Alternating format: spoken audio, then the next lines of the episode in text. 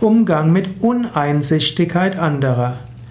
Vielleicht ist in deiner Umgebung ein Mensch, den du als uneinsichtig ansehen würdest. Er sieht einfach nicht ein, dass er einen Fehler gemacht hat.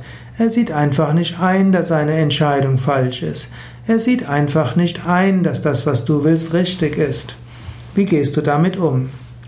Zunächst einmal musst du überlegen, ist der andere wirklich uneinsichtig oder bist du derjenige, der uneinsichtig ist?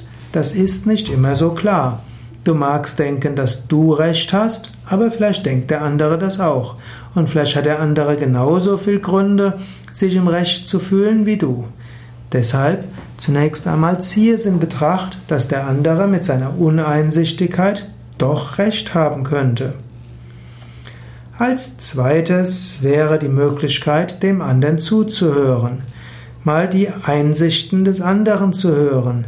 Nicht nur einfach sagen, nehmen Sie doch endlich Vernunft an, das heißt, nehmen Sie meine Meinung an, sondern dem anderen wirklich zuzuhören.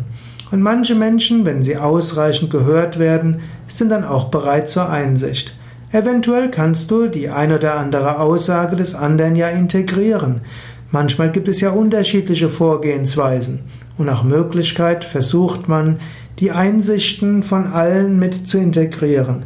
Wenn jeder das Gefühl hat, dass das, was er gesagt hat, irgendwo wichtig war oder ist und dass es mit einfließt, dann ist er oder sie, jeder also bereit, intensiver mitzuwirken und auch das eine oder andere zu tun, was sie nicht für so gut halten.